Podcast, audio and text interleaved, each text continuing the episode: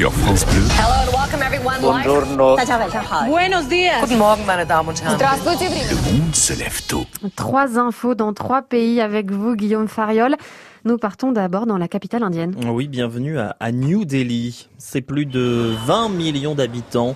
Euh, c'est en plein doux, son palais présidentiel et son trafic euh, infernal et aussi sa pollution. Depuis dix jours, la ville suffoque dans un épais brouillard. Le taux de particules fines dans l'air a atteint la semaine dernière 30 fois la limite fixée par l'Organisation mondiale de la santé. Le gouvernement annonce la fermeture des écoles jusqu'à nouvel ordre. Chaque année, à l'approche de l'hiver, cette capitale étouffe à cause de brûlis agricoles pour défricher les champs. Il faut y ajouter les embouteillages monstres et bien sûr les usines, les centrales à charbon. L'an dernier, la pollution a fait plus de 17 000 morts à New Delhi selon la revue médicale de Lancet. Ça n'a pas empêché euh, le gouvernement indien de faire euh, pression à la COP26 de Glasgow pour limiter les engagements de sortie du charbon. Et direction maintenant le Portugal. Ou un coup de fil de mauvaise, à la mauvaise heure euh, peut coûter très cher. hein. Le Parlement vient d'adopter une loi sur le droit à la déconnexion. Un chef n'a plus le droit d'appeler ses employés, d'envoyer un mail ou un SMS en dehors des horaires de travail. Pas d'appel, pas de réunion, pas la moindre demande le soir, les week-ends et les jours fériés. Les entreprises risquent de 613 à 9690 euros d'amende.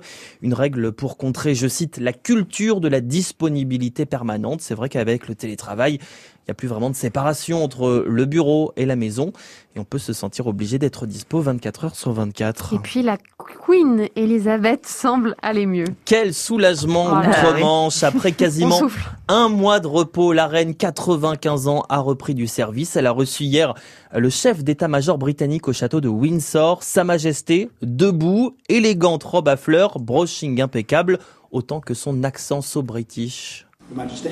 Good morning. Good morning. Well, it's rather sad.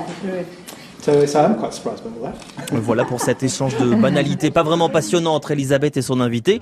Mais l'important n'est pas là. Enfin, la reine reçoit et met fin à son long repos entamé le 20 octobre avec une nuit à l'hôpital. Depuis, elle n'est pas allée à la COP26 de, de, de Glasgow en Écosse, ni nulle part hein, d'ailleurs. Euh, dimanche dernier, elle a même annulé au dernier moment sa participation à une cérémonie mal de dos selon le palais de Buckingham. Elisabeth II qui doit fêter en février ses 70 ans de règne.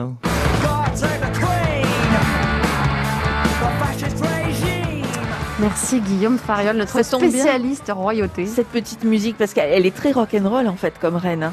Pff, Ah si, si, oui, attendez, elle, elle- oui elle- enfin, autant rock'n'roll qu'on peut l'être. euh, ah mais quand même, elle a, elle a joué, enfin elle s'est amusée avec euh, Daniel Craig pour Oui, un c'est vrai, lancement pour il y a les- pour les quelques Jeux années. Olympiques.